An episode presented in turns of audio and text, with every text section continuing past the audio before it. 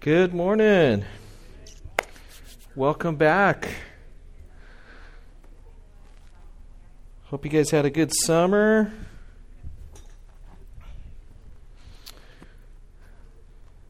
Uh, I uh, really enjoyed being able to sleep in and not have to get here till 8:30 or so for music rehearsal. Now that we're back to Sunday school, it's uh, oh, see, we were here around 6:30 this morning.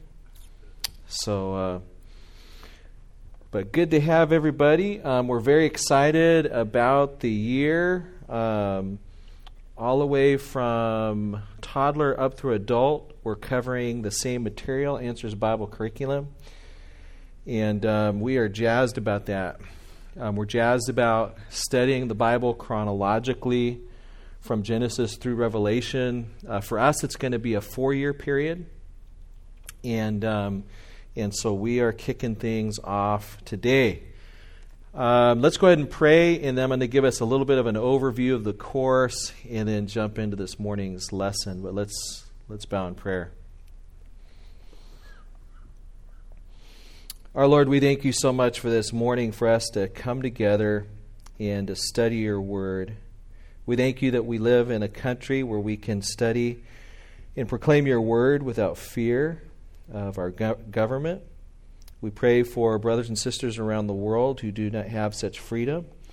And um, we ask, Lord, that you would continue to cause your word to go out um, we ask, Lord, that we would just take full advantage of this freedom that we have in studying your word and proclaiming it.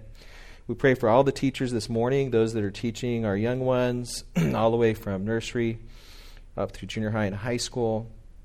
And we ask, Lord, that you'd fill us with your spirit. Bless us this year as we um, lay the foundation uh, for the study of your word.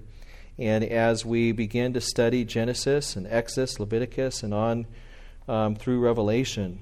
Um, we just thank you, Lord, for the fact that your word um, rejoices our hearts. Um, your word is right, it is perfect, it converts our souls. Um, it is by your word that we are warned, and there is great reward in keeping your word. We ask, Lord, that as we study this year, that you would open up our eyes to secret faults. Um, every day there are things that need to be corrected in our lives that we can't see ourselves. And so we pray that your word, through your spirit, would correct us. Um, we pray also that you would keep us back from presumptuous sins, um, sins where we just presume upon your character and your grace. Um, Lord, we ask that the words of our mouths and the meditation of our hearts be acceptable in your sight knowing that you are our foundation and that you are the one who has redeemed us from the curse and the law. We pray this in the name of Jesus Christ, our Savior. Amen. All righty. Uh, well, we are very excited to have you all here. As you've walked in, there's a, a question that we're asking you to think about. Um, what are the most pressing problems in our society today? We'll actually try to address that question as we get into our lesson. Um, the particular quarter that we are starting with is called We Can Trust the Bible. Raise your hand if you were here last year. Let's see how many advanced students we have. Great. Raise your hand if you're brand new. Okay, fantastic.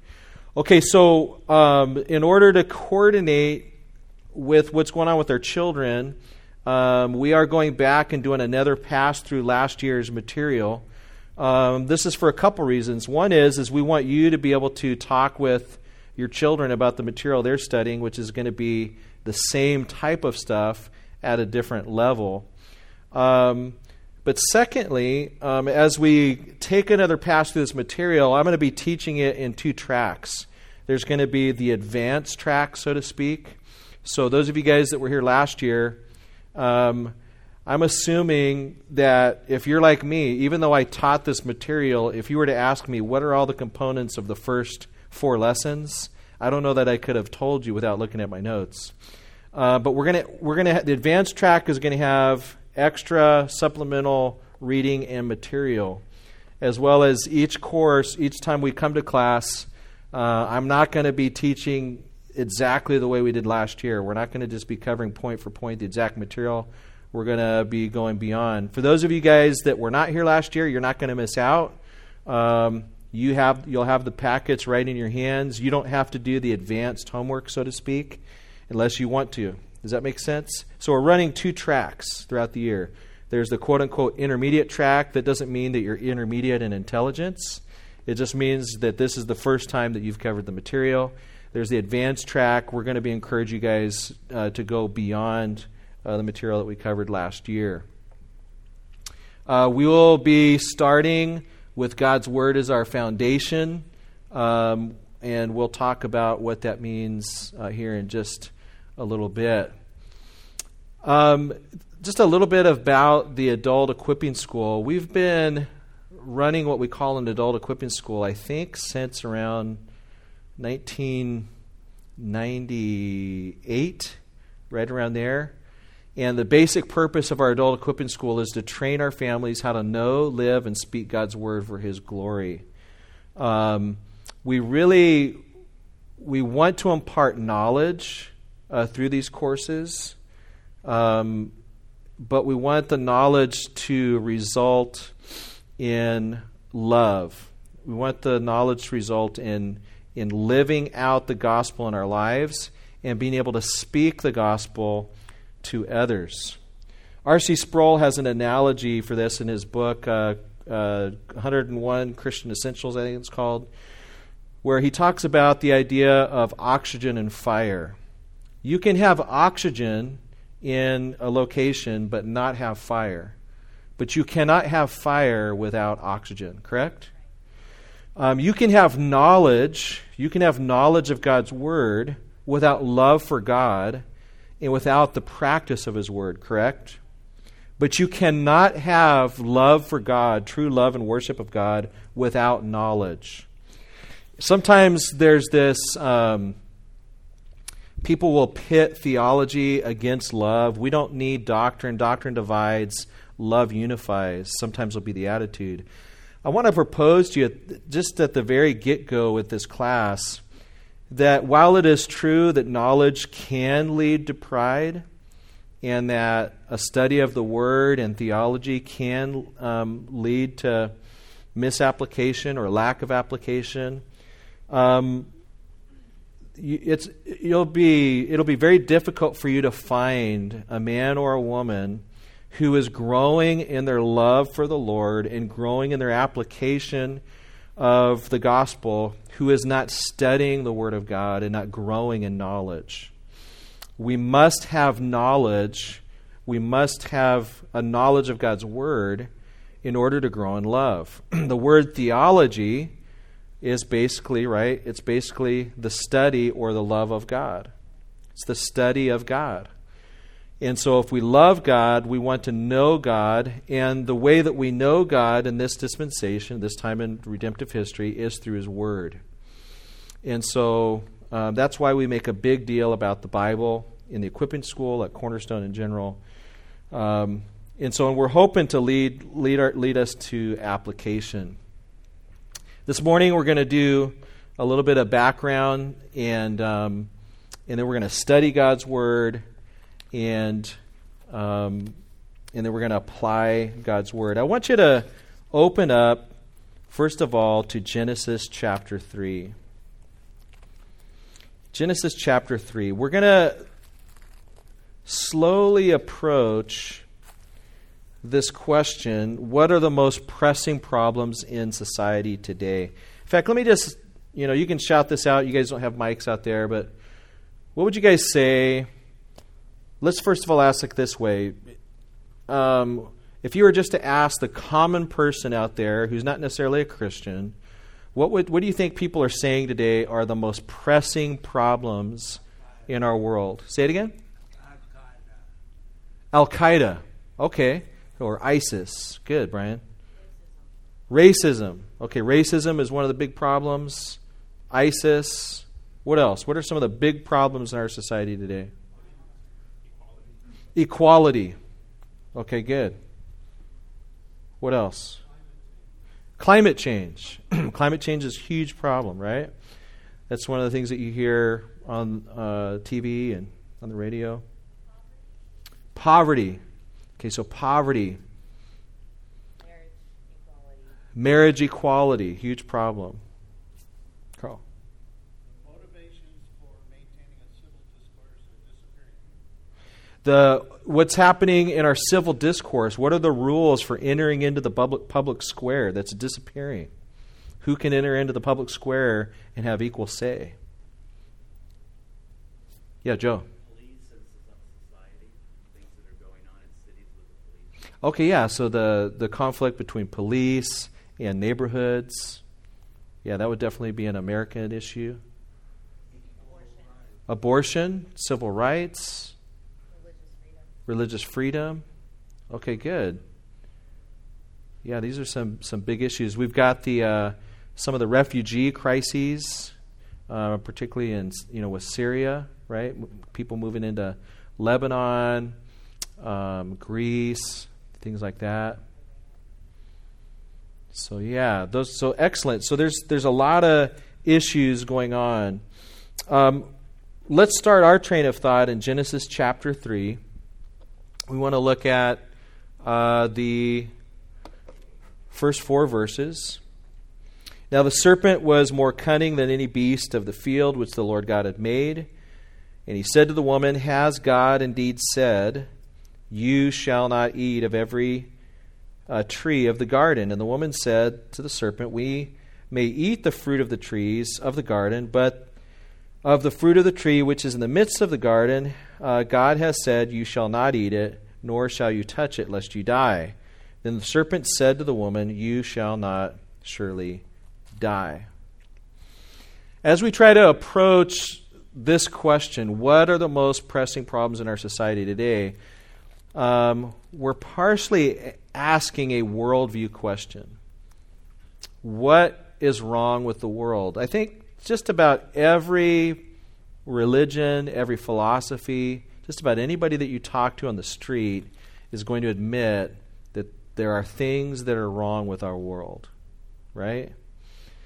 The question is why? Why do we have the ISIS problem? Why do we have racism? Why do we have res- refugee crises? Um, why is there poverty? Um, and the Bible has something to say about big worldview issues.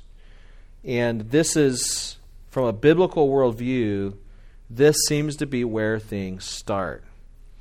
Before the serpent enters the scene, according to the Bible, you have a perfect society. You have God, triune God, Father, Son, and Spirit, who have created Adam and Eve. And Adam and Eve are good people, right? They are good people. And we don't know exactly how long they walked with God in the garden, but we could presume that they did good things. In fact, they were probably better than any of us in this room, right? They were perfect. Um, they did good deeds. They loved God. They worshiped God purely. There was nothing that would interfere in their worship of, of God. In fact, they spoke with God, um, as it were, face to face. Right? They walked with God in the cool of the garden. And so you have a perfect relationship with their Creator. Uh, we would presume because there was no sin yet, there was perfect harmony in their marriage, right? There was perfect harmony between them and their environment, uh, the garden and the animals. Things were very, very good, just as the Bible says at the end of chapter 1 of Genesis. But in this text, we have the Bible reporting what seems to be biblical history. That the serpent enters into this situation and says, You will not surely die. God said, You will die. The serpent says, You will not die. And from this point on, there are two radically different views of the world. There's God's view, um, where God is telling Adam and Eve, Here is what is true. And then the devil comes along and says, What God said is not true. What I am saying is true. And you need to test You need to taste, you need to touch for yourself. And that's exactly what Eve does. As she tastes, she grabs, she, t- she touches, she tastes, she realizes it's good for food, she gives to her husband with her, and he eats. And according to the Bible, we have the fall of all of the human race. Um, and so the Bible begins to answer some very basic worldview questions in its opening chapters. Uh, let me just give you guys a worldview quiz, and let's let's first of all answer this. Let's just pretend like none of us in this room are coming from a Christian worldview. We're just your average person out there working at Starbucks, you know, working somewhere, driving around Southern California. Where did we come from? What would be some of the answers that people would give who aren't necessarily coming from a Christian worldview? Where do we come from? The Big Bang, the Big Bang right? People come up through our public education system in the United States. They're going to be taught that the universe came about as a result of the Big Bang. Um, who are we? Where did we as human beings come from?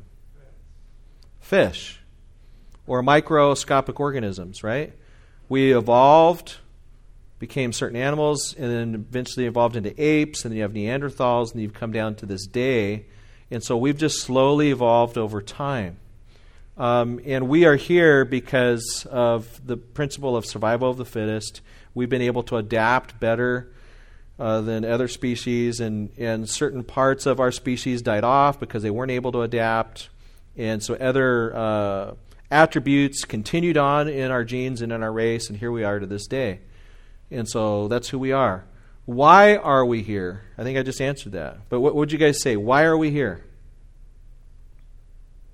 Get what we want out of life. Okay, so we're here to, yeah, just to get what we want out of life, to experience life.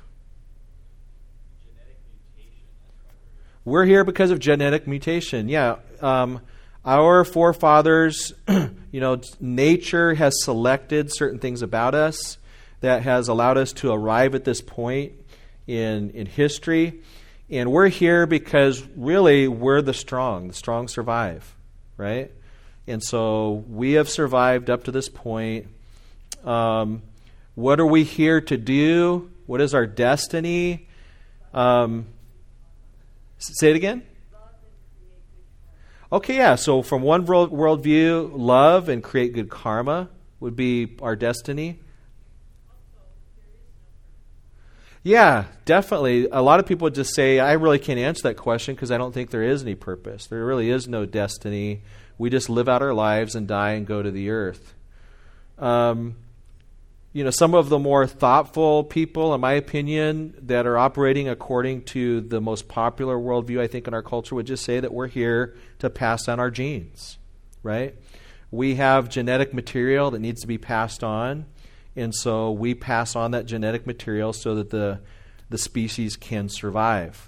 And just like you know, you turn on National Geographic, lions are passing on their genes, elephants are passing on their genes, fish are passing on their genes. Humans are just passing on their genetic material, and that's part of nature, right? That's what we're here to do. And if we pass on our genetic material to the next generation, and the next generation is able to perpetuate the species and survive better and adapt to the environment, then we've done our job. Right? That's, that's, a, that's a very common worldview. Although, even though that's been, been taught over and over and over again, people throughout the world are not buying it. We're actually more religious now worldwide than the human race has ever been. Uh, is is the spiritual sense that you have around the world? There are more. Just look at the population of Muslims around the world, the population of Buddhists and Hindus, and so on and so forth. Um, we are getting more religious, not less religious, and and I'll support that in a future lesson. Um, what has gone wrong with the world? according to just non Christian worldviews? Male domination. Okay, so male domination could be, yeah. We've patriarchy. That's when I was in college. That was the big thing. Almost every class I took, I was being I was being fed um, just the the terrible uh, things that have happened as a result of patriarchy. Yeah, Carl. Yeah, too many people that don't think like me. Yeah, that's a huge problem. I, I deal with that every day. yeah, definitely. Um, yeah, definitely. Some would say religion is, is one of the big problems of our world, right? If it wasn't for religion, we would have peace. If we could all just follow John Lennon's mantra, you know, in the song, you know, uh, then we would all get along, right? Okay, yeah. The what's going wrong is the rich are oppressing the poor. Um, if you're speaking from a purely evolutionary standpoint, and some people actually try to be consistent with this, not many, but some people try to be consistent with this, from a purely evolutionary worldview, nothing's wrong with the world. Things are moving according exactly the way nature has designed it survival of the fittest. The strong survive, the weak die off, and genes are perpetuated. The strong species are, species are able to adapt. And so, from a purely evolutionary viewpoint, nothing's wrong with the world. However, very few people actually live according to that worldview. Um, there's a few that have tried, and we'll mention some of those uh, in future lessons. Um, ha- what can be done to fix it?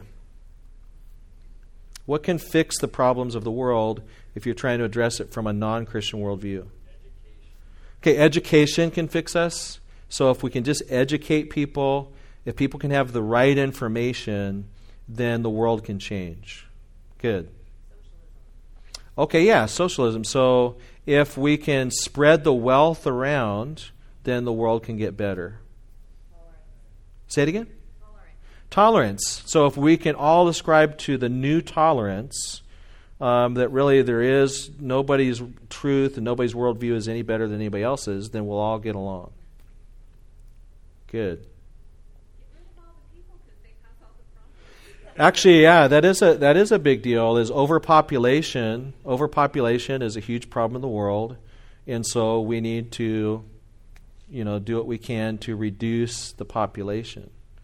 No. Say it again. No. I didn't get that one. Logan's Run. That is that a movie? Oh, okay. I'll have to check that one out. I can't remember what that's about. Um, okay, so as as we approach this class, these are some of the questions that we're going to be trying to address, but we're going to be addressing them as we move through the Bible. And one of the big themes that I'm going to be laying out to you this year is that the Bible, while the Bible doesn't answer all questions, it wasn't it was never meant to answer every single question that could ever come up in the world. It is meant to answer these questions. God has given us his word to answer the big questions of life. Where did we come from? The Bible says a lot about that. Who are we? Why are we here? What is our destiny? What has gone wrong with the world? What can be done to fix it? These are all questions that the Bible is designed to answer. The Bible uh, is not going to tell you whether you should have 110 or 220 uh, in your house for particular appliances. It's not going to tell you how to fix a carburetor or fuel injection, right? Um, there's a lot of things the Bible doesn't address. If you're if you're going to school over at Loma Linda, you're studying dentistry, you're not going to be able to look up in your Bible about how to pull a wisdom tooth, right? That's not what the Bible's designed for. but the Bible is designed for these kinds of things.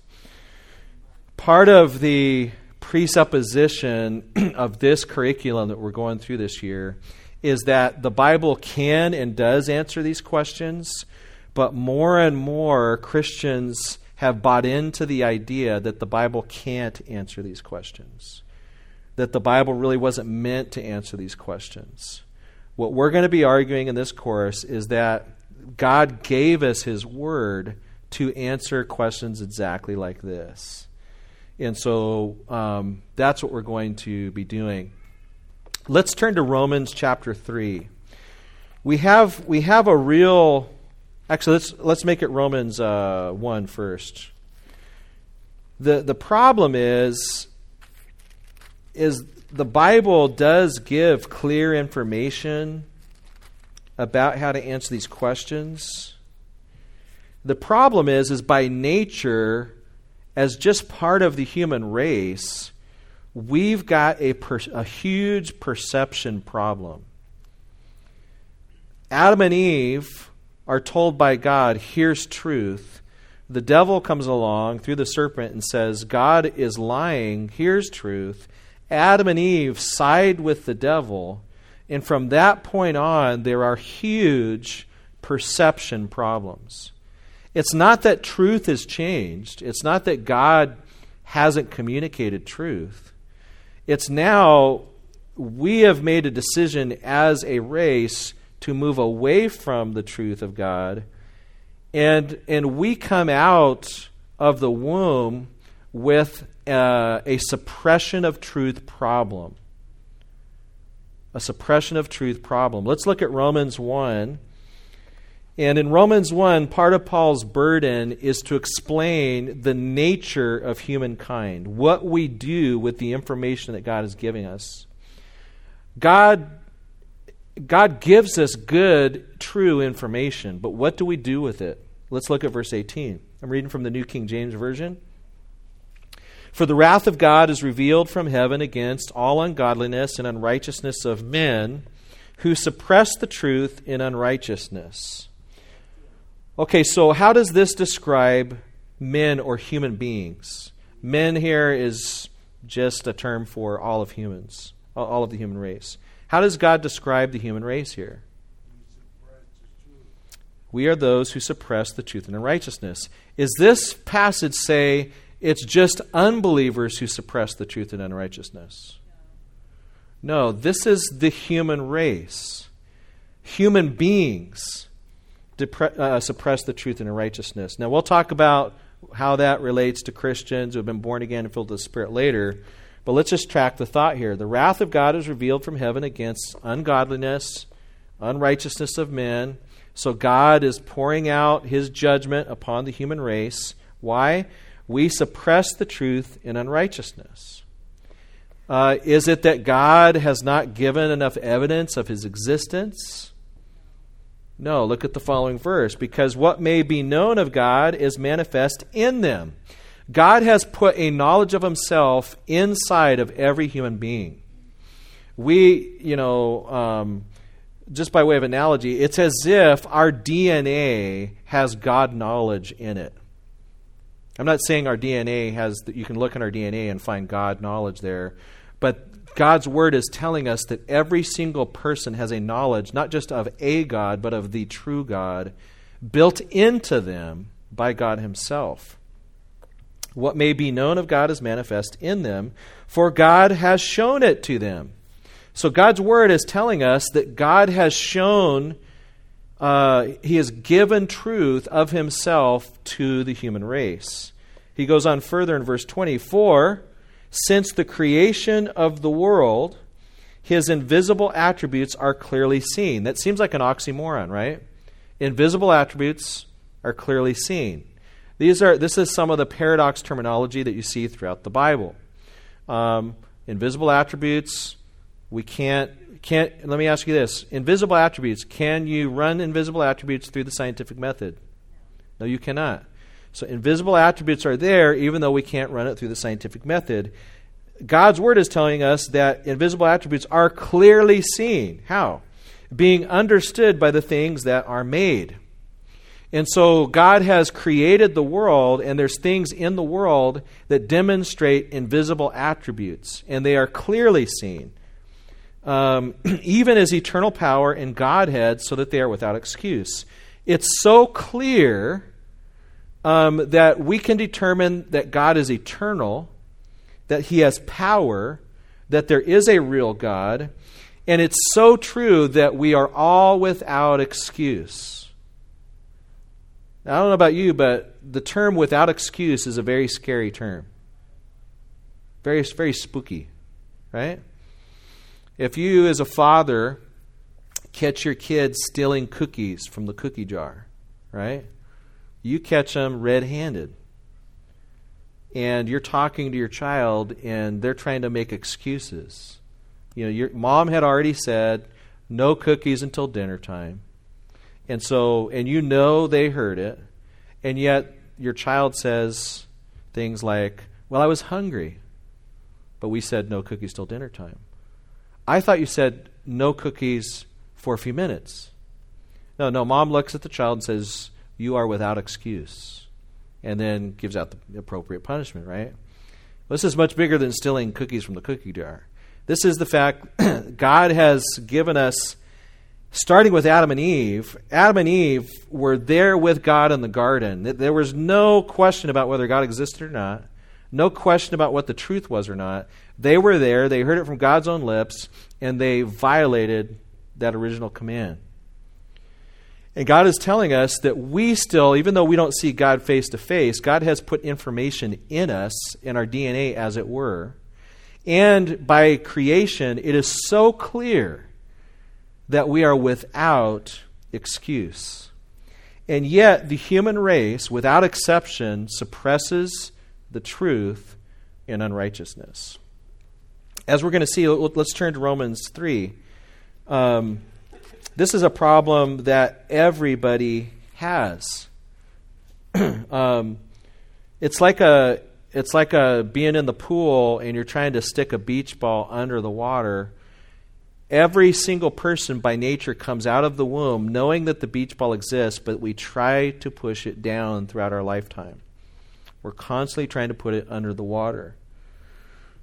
Well, let's see what Paul says as he goes on and he begins in chapter 3 to talk about you have the Greeks or the Gentiles who are without the true God. They're, they've been, they've been uh, nursed upon the idea of all these various false gods and the Greek pantheon and so on and so forth. But you have Jews who have actually been raised with the true God, but they've since, many of them have since rejected the gospel. So, what does Paul say? Is the, the verdict of both Jews and Greeks, starting in verse 10. As it is written, there is how many righteous? None. No, not one. There is none who understands, there is none who seeks after God. The pronouncement over mankind, and it's very important for us to get this at the, at the outset of this class. If you were to put a, a picture up here representing just humanity, God's word would place a title over humanity. And the title would be None Righteous, No, Not One. But then the title would further say, There is none who understands, there is none who even seeks after God. And so this is a huge problem. Um, as we ask these big worldview questions, what the Bible is telling us is that human beings by nature do not even want to know the real answers. Is they're not righteous, they don't know God, they don't understand, and they're not even seeking after God. In fact, we suppress the truth in unrighteousness by nature. And so when you ask just your average person out on the street basic worldview questions, one of the things that we need to realize biblically is that everybody you talk to is working to suppress the truth, whether they realize it or not. There's something in their hearts that is opposed to the truth. And this needs to factor in to what we call our epistemology. What is our theory of knowledge? When we look at the Bible, and the Bible says a lot about a lot of things, one of the things that the Bible speaks about all over the place is knowledge. Do people seek knowledge? How do people come to know knowledge or know truth? And one of the things that the Bible tells us very clearly is that we suppress truth and we don't seek the true God by nature. This creates uh, some big, big problems for us. Let's look at Ephesians 2. And then we'll look at one other passage after that. so, this is another uh, epistemological passage, passage that teaches us what the Bible says about knowledge. Paul says he's speaking, now, here he's speaking to Christians, and he's talking to them about how they used to be. So that does give us some hope Um, but he says this, starting in verse 1 And you he made alive who were what? Dead in trespasses and sins, in which you once walked according to the course of the world, according to the prince of the power of the air, the spirit who now works in the sons of disobedience, among whom also we all once conducted ourselves in the lusts of our flesh fulfilling the desires of the flesh and of the mind, and were by nature children of wrath. There's wrath again, just as the others. So we've got the flesh and the mind. This is not a very positive portrayal of the nature of mankind. Um, Paul is telling us um, that we are by nature dead. And not only that, but that we're following this power uh, that's outside of ourselves called the prince of the power of the air. Who's that? The devil. So we've got we've got some double trouble here. Our hearts, we should be able to see the truth, but by nature we suppress it. And we don't seek after God by nature. In fact, we are moved along as dead people by this prince of the power of the air. Now, if, if you don't factor that stuff into your epistemology, if we don't factor the, into our, our thought process that people by nature don't seek God, in fact, they are, are actually running around under the control of a spiritual influence outside of themselves, um, we're going to have the wrong approach to talking to people about the gospel if we don't understand these things. And we can even have the wrong approach about how we th- even think of ourselves. Um, so, so, what has happened to humanity's ability to reason and embrace God's truth since the fall? What's happened to it? Carl?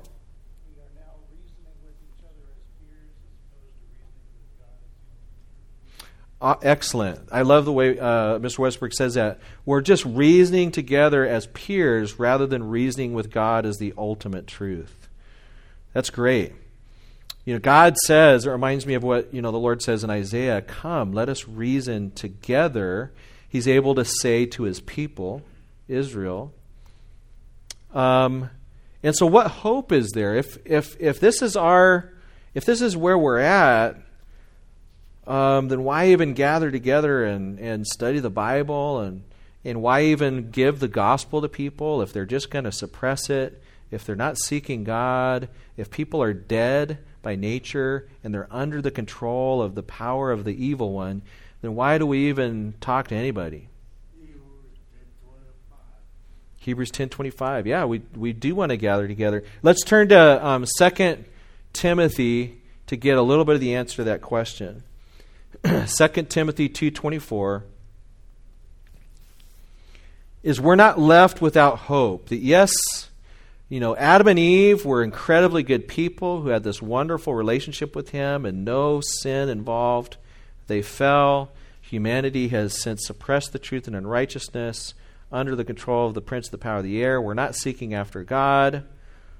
But God has not left us without hope. He has given us this incredibly powerful thing called the gospel, the power of God, right? And as the gospel enters our lives, you know, faith comes by hearing, hearing by the word of God. The Holy Spirit begins to help open up our eyes to the truth. And we begin, the Bible uses terms like light. Light begins to shine into darkness. Colossians talks about how that we've been transferred from the kingdom of darkness into what? The kingdom of light. And so here in 2 Timothy, Paul is, is speaking to a pastor, but I think by way of application, this definitely could apply to all of us. We'll start in verse 24, where Paul says, And a servant of the Lord must not quarrel. Let me just stop right there, real quick. You could see how it can be very easy to want to quarrel with unbelievers, right? You're telling them stuff that it, it seems like this should just be bonehead obvious to you, right? I can remember Brian. Brian's always coming to me and saying, Mike, why don't they believe? It's so obvious, right? And Brian gets frustrated. And, and, it, and it can be tempting to want to quarrel with people over various matters that seem to be so clear in the Bible, so clear in nature. Um, and can be very tempting just to get into arguments with people. Paul says, Timothy, uh, servant of the Lord must not quarrel, but be gentle to all, able to teach, and patient, in humility correcting those in opposition. Okay, so why why can Paul why is Paul telling Timothy that hey, you can be patient, gentle, and be humble as you're trying to talk to people about the truths of God? Why? If God perhaps will grant them repentance. That's the first answer to this question. Is God is in the business of granting people the ability to repent, which literally means to change their minds, to have a mind change. People, the people that you're in, engaging with, let's just talk about unbelievers first of all. Even unbelievers in your home or your children or whatnot. These aren't people that are just stupid. These are people who have been born with a truth suppression problem. They suppress the truth and unrighteousness, just like all of us, and, and they have a problem with this prince of the power of the air. And so, as you're engaging people, we're bringing truth to people who do not have the sensors yet to necessarily to respond unless God grants them repentance. It's like trying to get um, a radio signal on a radio that has no batteries. Have you ever done anything like that? No, I haven't, but um, but just imagine trying to turn on a radio and there's no batteries in the radio and you're trying to get AM 830 because when you hear the Angels beat the Astros this afternoon, right? And you can't get AM 830. It's not even coming on. Why? There's no batteries in it. As we're engaging people with the truth of the word, we need to there needs to be humility and patience recognizing that while I'm giving out truth, God's he's got to show up and put some batteries in this radio. He's got to grant repentance. He's got to grant the ability of a person to have mind change to where they can see the truth. And if you remember when you became a Christian, I can remember it. I can remember uh, actually the, the, the drawing process that happened to me over many years. I can remember at nine years old being taught the Bible by my living babysitter as she was taking us through First John, and I began to understand this idea of the light and the darkness.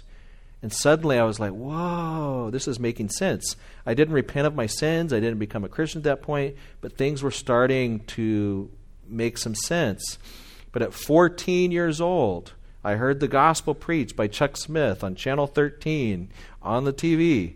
And he was talking about the gospel. And I went in my room and I got on my knees and I embraced Christ as my Savior. And the lights came on. And I remember just beginning to read my Bible and just the lights coming on. Um, and so we're, we're, we're engaging people and, and trusting that God's going to grant them repentance so that they may know the truth. So, how are people going to know the truth? This is epistemology, right? This is our theory of knowledge. How do people know the truth? God has to grant them repentance. So, when you're talking to people and they're not getting it, we don't say, You're an, You are an idiot. You are dumb. Why can't you get this? No, no, no. We say, wait a second, I suppress the truth and unrighteousness. I've been there and done that. And even as a Christian, we'll talk about this later, I still struggle with a suppressive truth and righteousness problem. And um, I am going to be patient and wait for God to do his work, right? So God grants people repentance. They come to knowledge of the truth. Now look at verse 26. This is the other part of that problem. In verse 25, God has addressed kind of the dead problem, the death thing.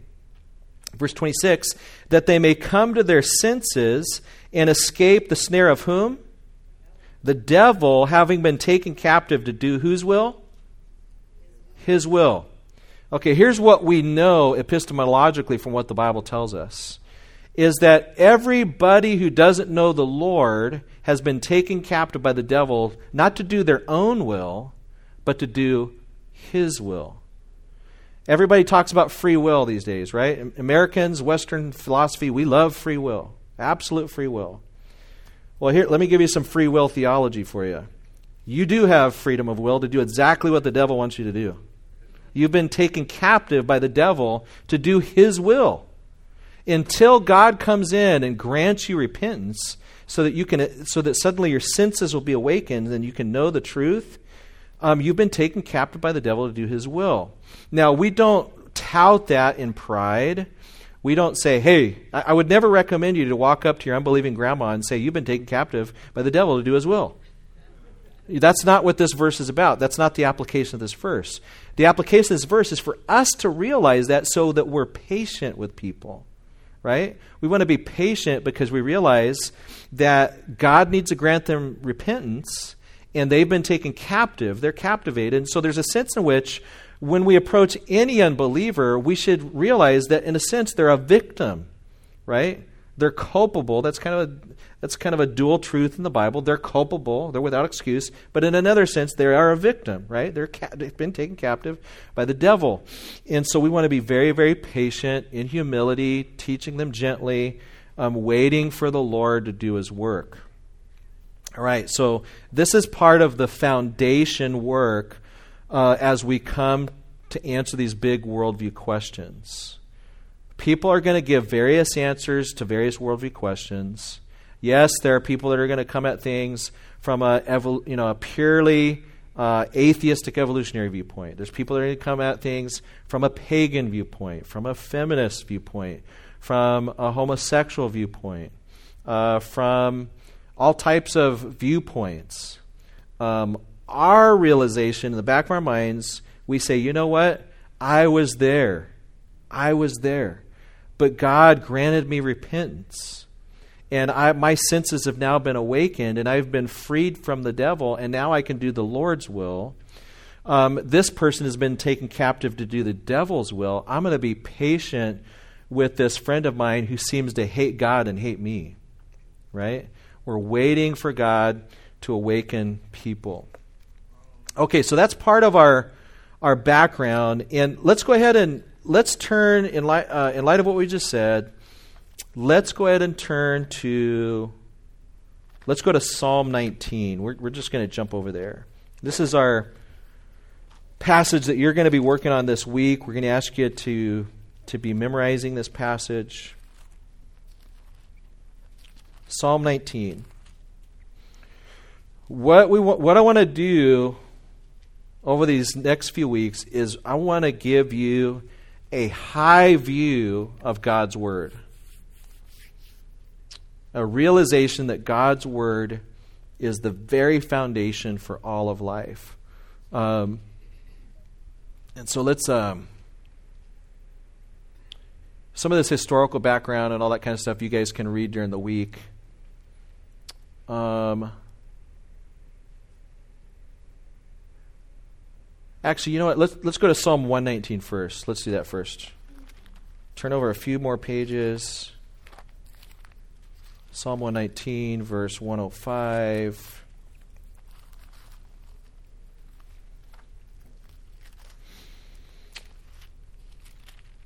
And it says, Your word is a lamp to my feet and a light to my path. You guys know that famous song? Uh, anybody ever been out in like up here in the mountains hiking around or maybe up in the Sierras on a night where there is no moon? Anybody ever been out out there? And tried to walk around. You get up in the middle of the night. You got to go to the bathroom. You get out of your your sleeping bag and you're trying to find a place to go. And and um, I used to lead uh, juvenile delinquents on backpacking trips up in the Sierras. And uh, one of the things we did to keep make sure kids kind of stuck around the camp is we would tell them spooky stories. I don't recommend that, but but we'd also tell them to watch out for rattlesnakes when you have to go out and go to the restroom. And so they were very concerned about the rattlesnakes, and uh, so we would, you know, uh, I'll, I'll, tell you later. That's probably not appropriate for church. Um, ask me later. I'll tell you the story later. I'm just trying to think what the staff will say on Tuesday if I share the story. Um, anyway, you, you're out in the middle of the forest. There's no moon out there. It is very, very dark. You can't get around without a flashlight, right? Anybody ever done any caving? Oh yeah, go up to uh, White Chief Lake. Um, I've done a little bit of caving. That's very spooky. You always make sure that you bring like three or four flashlights, right? And you always make sure that you leave a trail so you can get out. But you turn your flashlights off you're deep in a cave. You don't. You can't see anything. And and there's no way that once you get deep into a cave, there's no way you're going to get out um, unless you've got some light. And so um, I did that when I was younger, and I don't think I had kids yet. I don't think I would do that again. Um, it, it's just it makes me nervous even just thinking about right now. Um, but it's the Word of God. You turn the Word of God on, and it's a lamp to our path, right? It's a light to our feet. When the Word of God enters in and and and the Holy Spirit's operative, our eyes get open to the Word of God. It's going to guide us throughout life. And this does not mean if if you happen to have a lamp and somebody else doesn't have a lamp, if if the Lord walks up to you and gives you the light and somebody else doesn't quite have the light yet, that doesn't mean you're smarter, right? Doesn't mean you're better. By God's grace, you now have a light and you can walk throughout life and begin to answer these big worldview questions according to a biblical worldview, which is according to the truth, the God of the universe, right? And so you can begin to answer questions with the truth, uh, which is going to guide you in ultimate truth. Um, and so this is this is just a great metaphor for the Word of God. Um, what will our walk be like without God?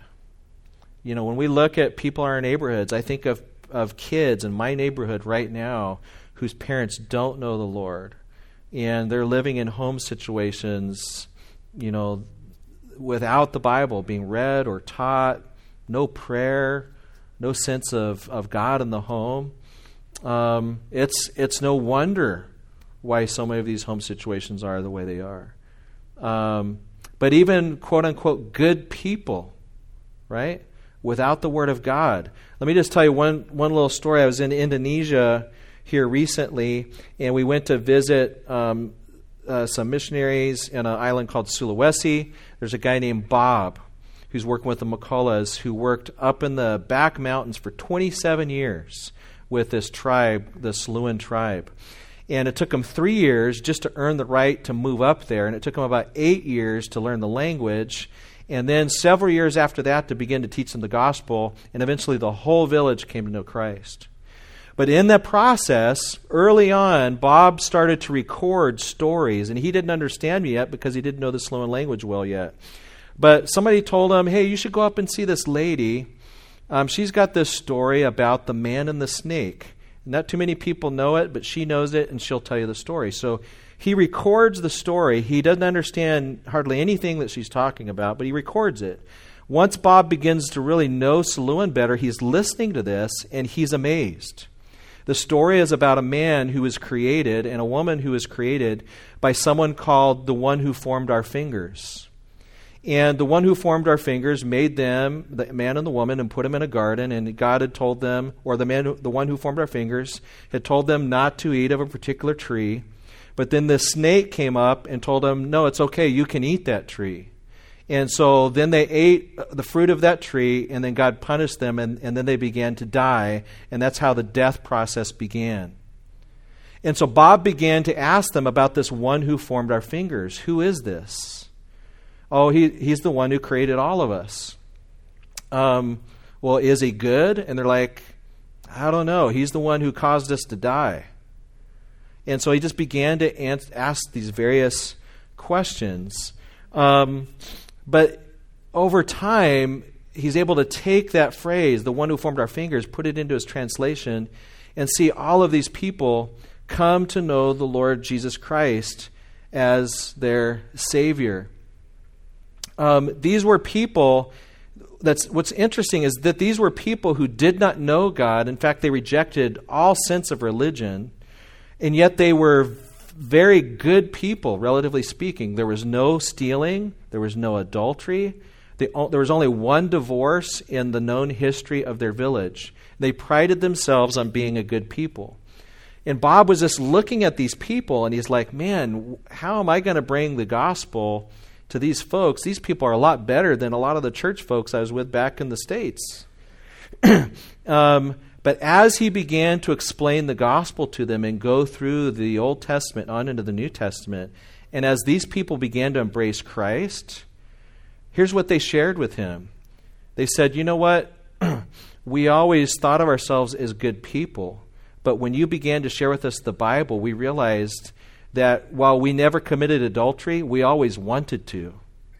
While we never stole, we wanted to steal all the time it, the, the commandment that really got to them was the commandment of do not covet. This was a culture that had bound itself to its own sense of law, but in their hearts, they were crying out for sin. They admitted once they came into contact with the Word of God, and as the Bible began, as the Spirit began to move amongst them, they realized we're just a bunch of hypocrites. We're just like those Pharisees. And we need the sacrifice of Jesus. We need the sacrifice and the love of the one who formed our fingers. And so it's just a, an amazing thing how the Bible will enter in and, and, and correct our thought process. As we go through this class, we, we want to put on the, the glasses of God's Word and, and look at the world through the lens of God's Word in order to look at the world properly, we need we all need corrective lenses. We're all born truth suppressors, right? We're all born with this wanting to run away from God, not seek God. Uh, at the same time, we're still made in the image of God. And so there's every single culture. One of the missionaries I was with recently, he, he had this, this statement which I really loved. He says, In every single culture, you're going to see nobility and depravity. That's exactly what that's actually exactly what John Calvin taught. Because we're all made in the image of God, you're going to see amazing amazing nobility in just about every culture. But because we're true suppressors, you're going to see de- amazing depravity in every culture. What we need is the lenses of God's word. We put on the lenses of God's word, and as we're interpreting the Bible properly through the power of the Spirit, now we can begin to see things correctly, and the Bible gives us the proper foundation.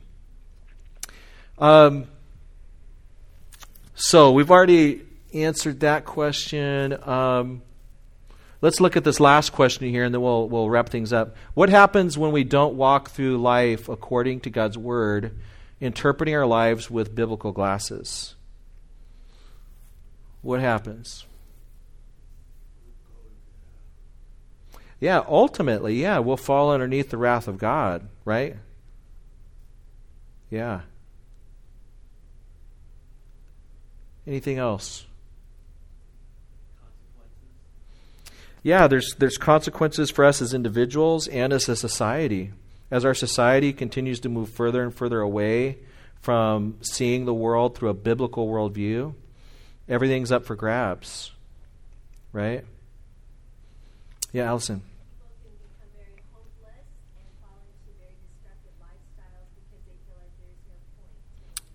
Great, yeah. Yeah, people yeah, people will become hopeless. If we don't realize that we have the hope that the gospel says we have, then what is the meaning of life? If if my life is nothing more than just passing on my genes, then what hope is there? Right? And some people they hear that message loud and clear and they begin to live their lives accordingly. Um, here's what I want to encourage you guys to do this week is um, is go through. You guys have a packet of material. Go through that packet this week. Answer those questions uh, on CCC, which is our Cornerstone Community Connection. Is that what that stands for? Um, we're going to post next week's lesson, and so I encourage you guys. If you don't have an account yet, go on to our website, ask for an account, um, or if you if you filled out the attendance thing out there, I'll look and see if if you're in yet and we'll add you. Um, we're going to post links, articles, all that stuff is going to be through our internal website. Um, and so you'll have next week's lesson in advance. You can begin to read through the background material in, uh, for next week's class. Um, so here's the basic homework. This is the homework for the non advanced students. Uh, finish this lesson this week. For next week, read the Prepare to Learn section, lesson two. Um, we're going to work on memorizing Psalm 19. Okay, we're going to come back that next week, start memorizing that. Uh, for, oh, wait, I don't think it got on here. Oh, yeah, there it is. Um, all of you guys can check out the online resources, the Answers Bible curriculum. I've been very impressed with the material on this website. Feel free to go there and just look around, um, search it out. Advanced students, I'd like you to read this article. Um, what is your worldview? It's uh, on the Answers in Genesis site. What is your worldview? You can go onto the site. You can just, even, even if you just Google Answers in Genesis and then just put what is your worldview, this will pop up. It's an article by John MacArthur that's put onto their site. Does that make sense? This is a this is an excellent article. I encourage you to follow up with. Uh, if you wish to order a student guide, which is a little book like this, if you'd rather have a book than the handouts that I'm posting online, it's exactly the same material. But if you're a person that just likes books, then you can go on to Answers in Genesis or Answers Bible Curriculum and order this at 650. Um, otherwise, I'll be posting all of the material online and bring. Yep, same book as last year. This is a, a family devotion on the same, same material. We can trust the Bible. If you'd like a little family devotion, you can find that online. I think these are like five dollars. So, I thought these were okay. So, you can check it out. Um, all right, so that's that's your that's your homework. Any questions, comments, criticisms, or concerns? Yeah, Brian.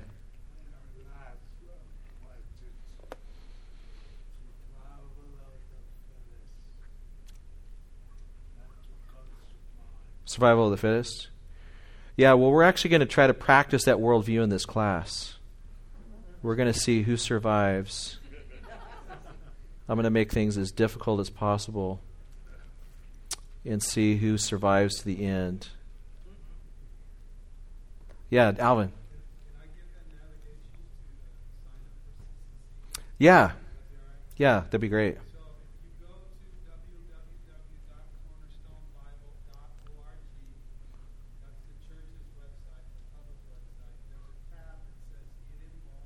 So if